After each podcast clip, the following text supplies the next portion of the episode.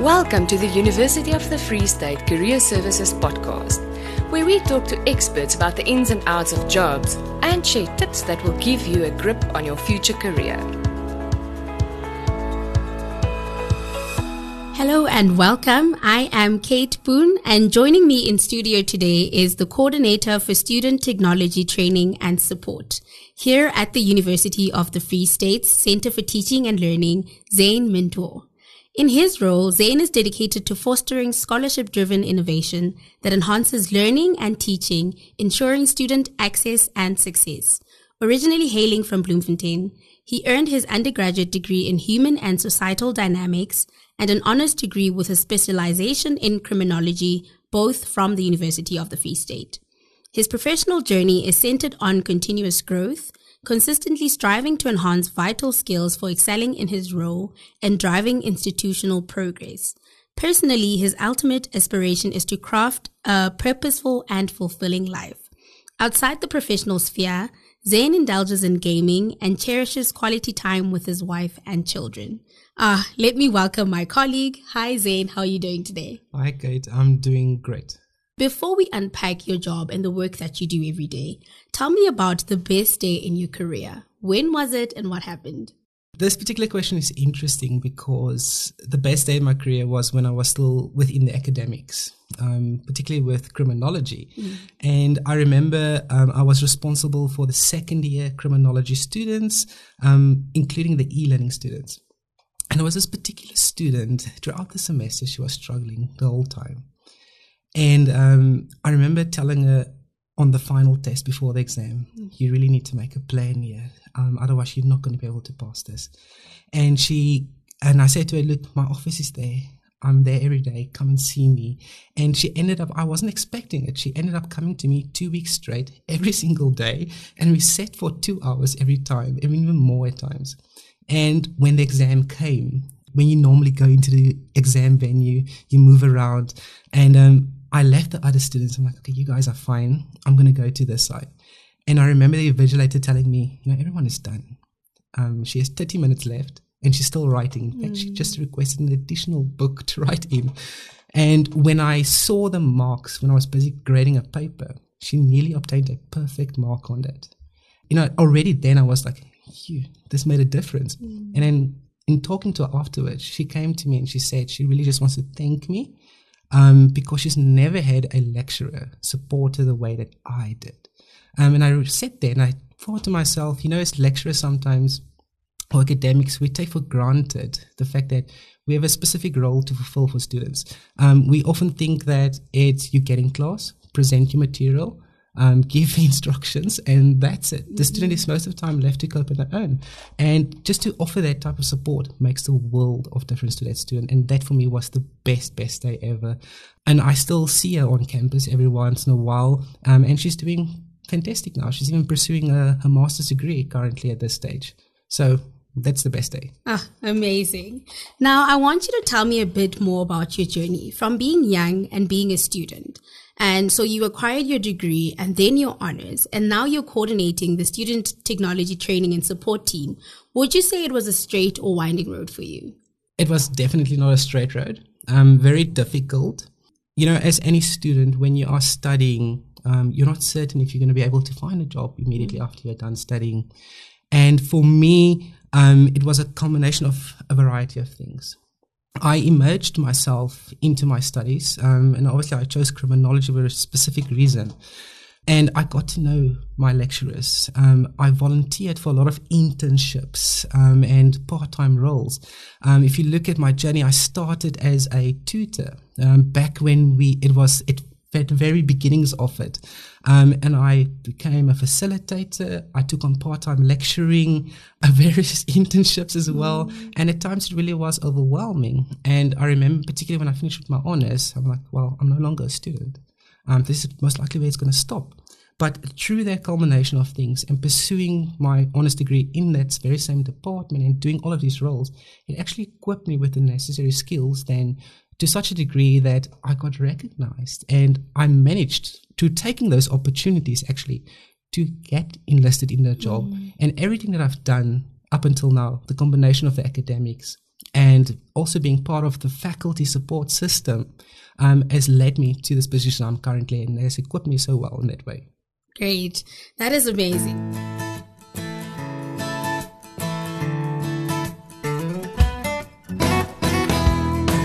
So let's travel through time and reflect a bit. Let's say you didn't find yourself in the higher education space um, or in the student support space. And I wonder if you would have been a professional gamer, but I want to hear from you. What else would you have liked to do? I would say um, I would like to be a professional gamer, um, but obviously that's not my, my major passion. Mm. It's more of a hobby. For those that don't know, perhaps, or know me personally, is um, I actually am an amputee. Yeah. Um, and my major passion, even as a student in before, even in high school, was motorcycles. Um, so I often would fantasize, you know, when I still was riding my bike and things, I really want to become a professional MotoGP racer or mm. F1 driver because the adrenaline of it, you know, you're just at peace when you're driving your bike and things, mm. um, no matter what the circumstances, it's so relaxing. Um, and the adrenaline of it is just so fantastic. So if I could do anything, I would like to do that. Okay, interesting. I, I might have a midlife crisis and pick it up later. But see that. Now, back to real life, Zayne. Um, what would you say makes you good at your job? Look, for me, um, I'm the type of person, um, of course, I know I'm able to do my job, mm. um, but I think any person, if you are pursuing a professional career very seriously, there's some deep reflection that you need to do um, on a daily basis mm. within your duties. Um, and I think what makes me particularly good at my job is I still don't view it as excellent. I can always improve on things. Is the fact that um, I continuously strive to enhance those soft skills. And particularly when you're in this type of position where you're a coordinator of multiple teams, mm. you need to consider that you're working with a diverse group of people. You need to be able to, you know, handle that diversity to your advantage in your team mm. and really just continue to not just improve yourself but improve your team members on top of that and in the beginning it was a bit of a struggle for me until i realized you know what um, it's okay to form close relationship with people so relationship building and coalition also helps a lot yes but the basic understandings as well of let's say the institution i mean in the university so you need to understand as well how does everything relate to each other? Mm. Um, and once you get that, you are able to excel in your your work environment in your job as well. So for me, that's what makes me good. Um, I've really worked hard on building those relationships. Mm. I make it my business to stay up to date really with anything that possibly involves technology, possibly involves our students. Um, and it all also comes down to the attitude you have. You've heard people say can do attitude. So for me, I take it quite literally when I say that um, and you know, people I work with will notice as well. Zayne will never say no to you, even if the task is impossible. Mm. I'll try my very best to do it. So it's also about your attitude and your willingness to progress. Great, definitely.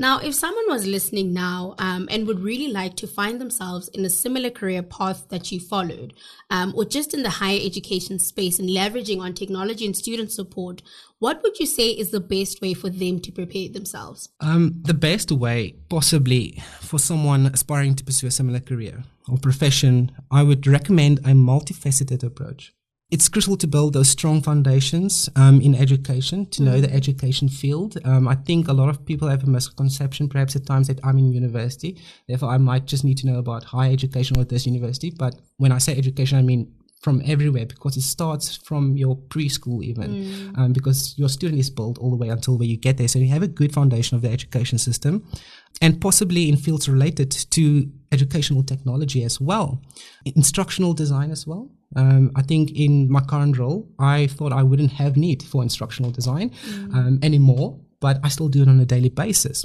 So that's a good point as well because you are involved in a lot of design work of courses and modules as yes. such. And then, of course, relevant subject matters as well. So, in your stakeholders that you are supporting, let's say whether it's an academic module, whether it's a support service um, stakeholder, have knowledge of what it is they're busy with mm. um, and how they again align to what you're trying to do in the institution in a broader concept. And then a diverse skill set, so including your proficiency in terms of your business acumen, understanding how processes work, your standard operating procedures as well. So try and look at, you know, we've got the university website. Um, and students often think that something, or even you know, new employees think something might be relevant to them. Mm. Get acquainted with those types of things because it will really, really help you develop the necessary knowledge and skills as well. But also, if you are a person like me who's really an introvert, try working on your networking skills. Um, that's the most crucial part. So, a diverse skill set, good knowledge base of your environment. Um, and once again, I'll put it self reflection in terms of your personality. How can you contribute? How do you relate to the people you are engaging with and building those relationships?